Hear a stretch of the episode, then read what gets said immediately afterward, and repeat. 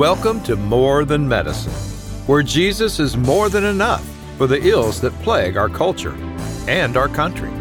Hosted by author and physician Dr. Robert Jackson. Papa, can you tell me a story? Do you really want me to tell you a story? well, you go get your brother and your sisters, and I will tell you a story. Well, gather round for devotions with Dr. Papa.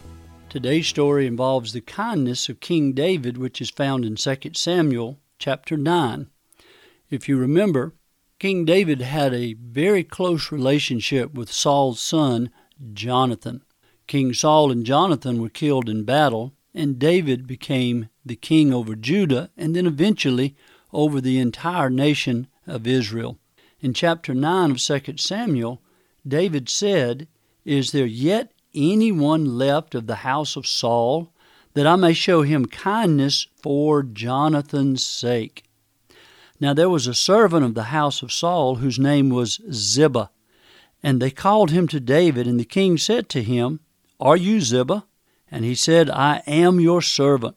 The king said, Is there not yet any one of the house of Saul to whom I may show the kindness of God? And Ziba said to the king, There is still a son of Jonathan who is crippled in both feet.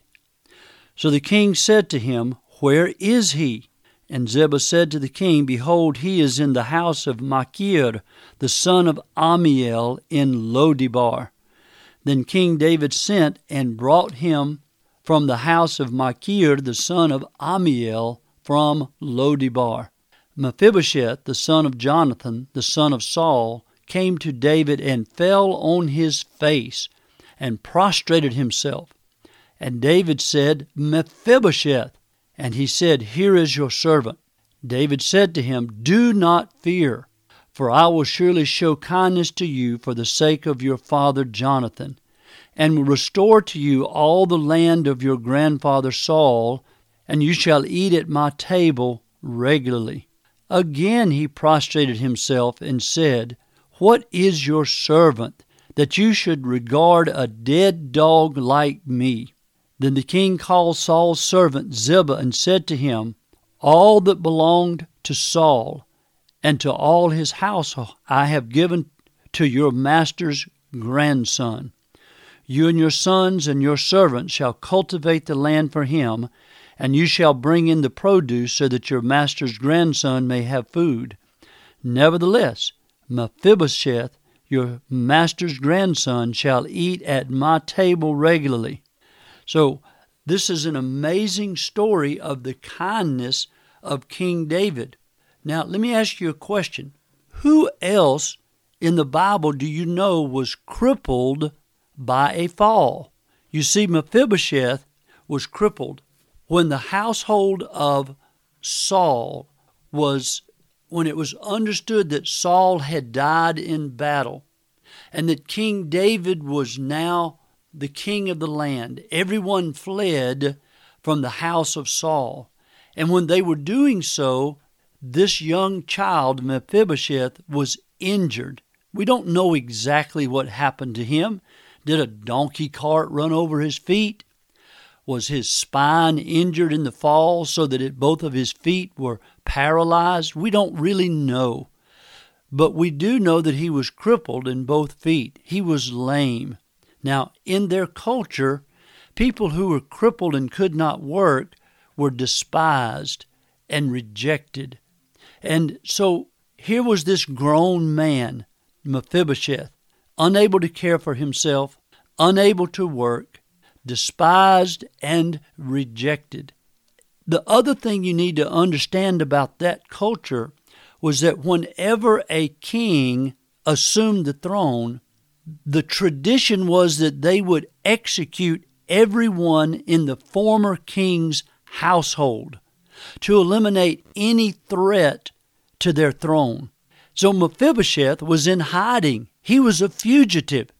He was the only one left of the household of Saul who might be a threat to King David's throne. So he was in a place called Lo-debar. Lo-debar meant nothing and nowhere. And this crippled man lived in a place called nowhere. And he was a man who was crippled and he amounted to nothing. And then, out of the goodness of his heart, for the sake of Jonathan, his very good friend, David said, Is there not someone from the house of Saul to whom I may show kindness for Jonathan's sake? Because of his great love for Jonathan, and because he had made a covenant with Jonathan that he would not bring harm to any one of his household when he became king. Well, they brought in Ziba, and Ziba said, Yes, there is one who remains. His name is Mephibosheth, but he is crippled by an injury, by a fall. So let me ask you again who do you know in the Bible who was also crippled by a fall? Well, you know the answer to that. It was Adam. Adam lived in the garden. He had a perfect relationship with the Heavenly Father. He had a responsibility to cultivate the garden. But when he chose rebellion against God, when he chose to disobey God, when he chose sin, he fell from grace. And he was crippled by that fall from grace. And by extension, you and I have also fallen from grace. The Bible says that in Adam, all have sinned. And you and I have inherited from Adam our sin nature. And what's the consequence for all of us when Adam was crippled by that fall? Well, you know, we've discussed this previously. You and I are spiritually dead. We're born physically alive, but we're born spiritually dead in our trespasses and sins.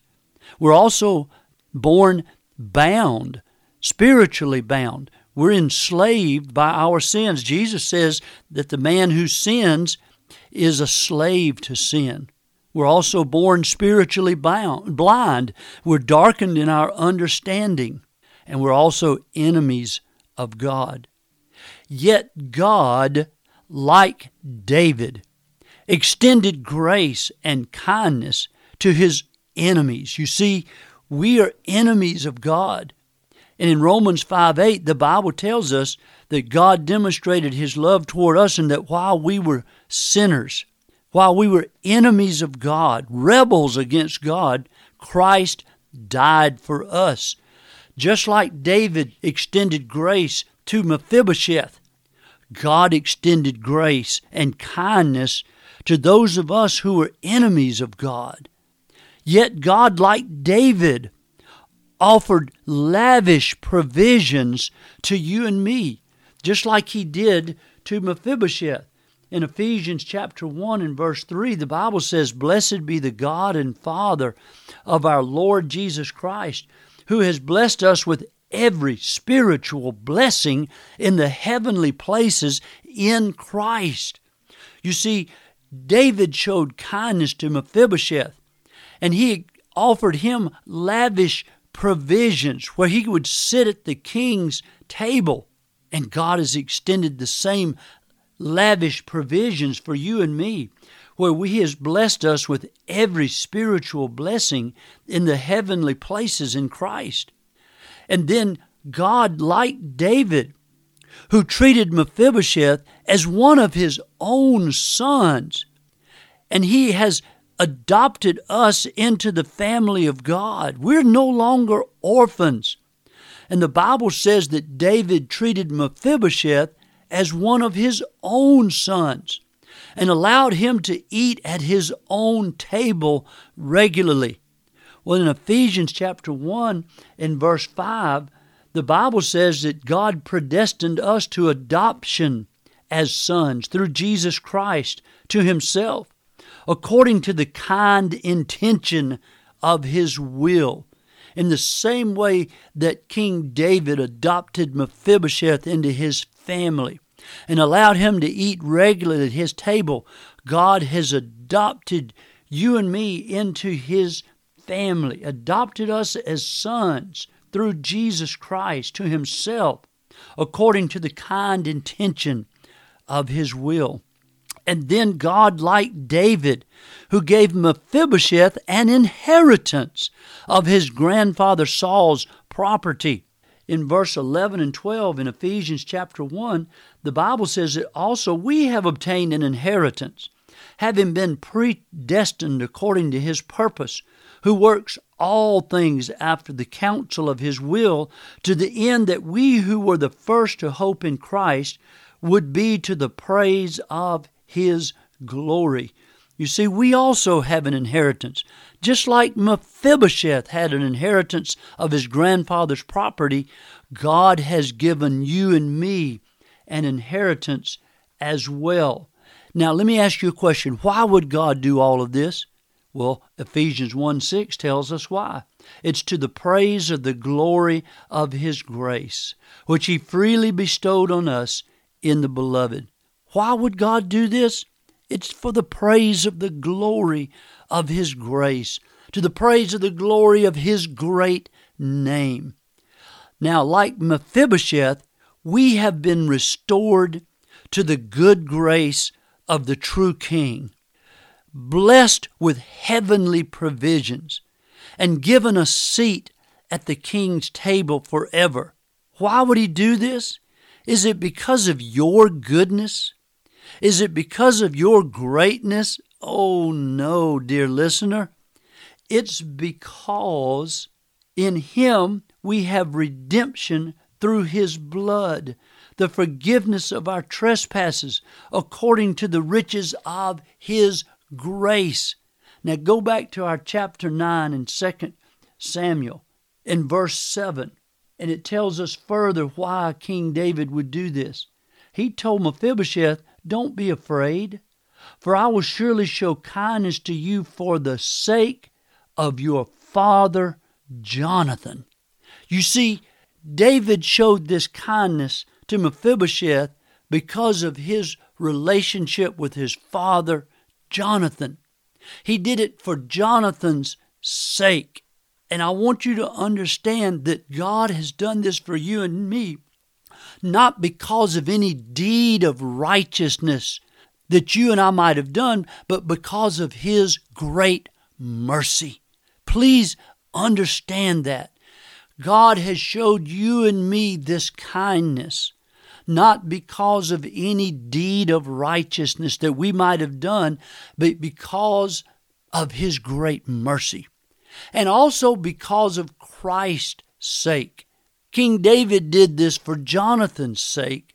Our Heavenly Father has done this for Jesus' sake. King David loved Jonathan. Our Heavenly Father has loved His Son, Jesus. And He's doing this for you and me because of His great love for His only begotten Son. Now, let me ask you another question.